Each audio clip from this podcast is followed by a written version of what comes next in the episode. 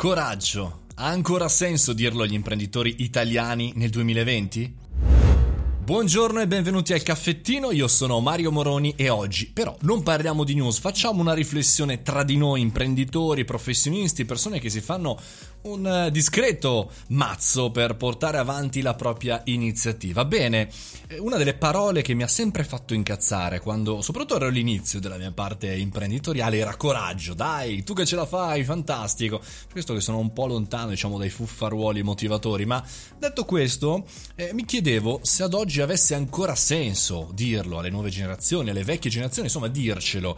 Perché delle eh, dei ritornelli che soprattutto sento nei mesi estivi, e questo è un mese estivo molto particolare, è dire o chiedere coraggio a un imprenditore, a un professionista. Coraggio, forza, dai, no? Un po' anche come dire alla Gianni Morandi, quasi come, come si direbbe uno su cento, uno su mille ce la fa. Bene, detto questo, io direi proprio di no. Non abbiamo più bisogno di coraggio, non abbiamo più bisogno di buttare il cuore oltre l'ostacolo, abbiamo bisogno di cose concrete. E quindi, e quindi come si fa?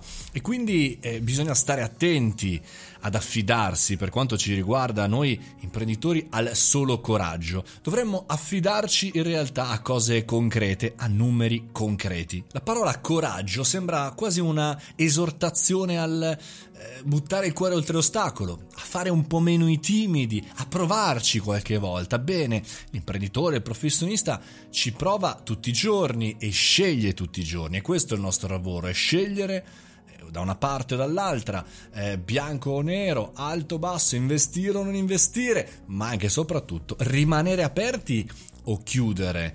Bene, questo è il coraggio che noi abbiamo e non abbiamo bisogno di altro. Ecco, direi che questa potrebbe essere una riflessione per oggi. Quante volte ci siamo sentiti eh, dire che dobbiamo avere ulteriore coraggio, che dobbiamo metterci ancora di più al lavoro. Eh, è chiaro, chi di voi fa l'imprenditore professionista sa che noi scegliamo tutti i giorni e sa che il coraggio ce ne abbiamo e ce ne abbiamo da vendere, soprattutto a rimanere attivi in questo paese.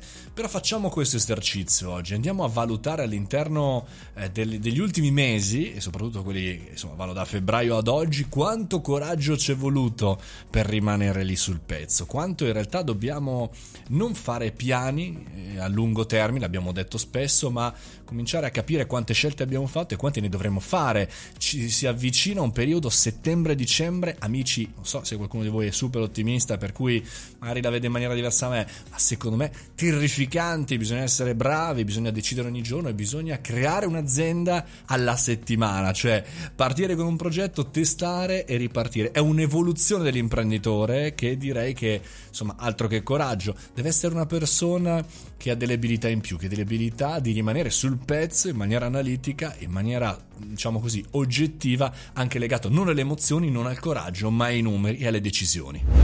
E quindi, imprenditori coraggiosi, ma soprattutto persone che si fanno il mazzo, concludiamo qui oggi il podcast riflessivo del caffettino e noi ci sentiamo domani con news e aggiornamenti. 7.30, il caffettino fate i bravi, un po' meno i coraggiosi, mi raccomando. A domani.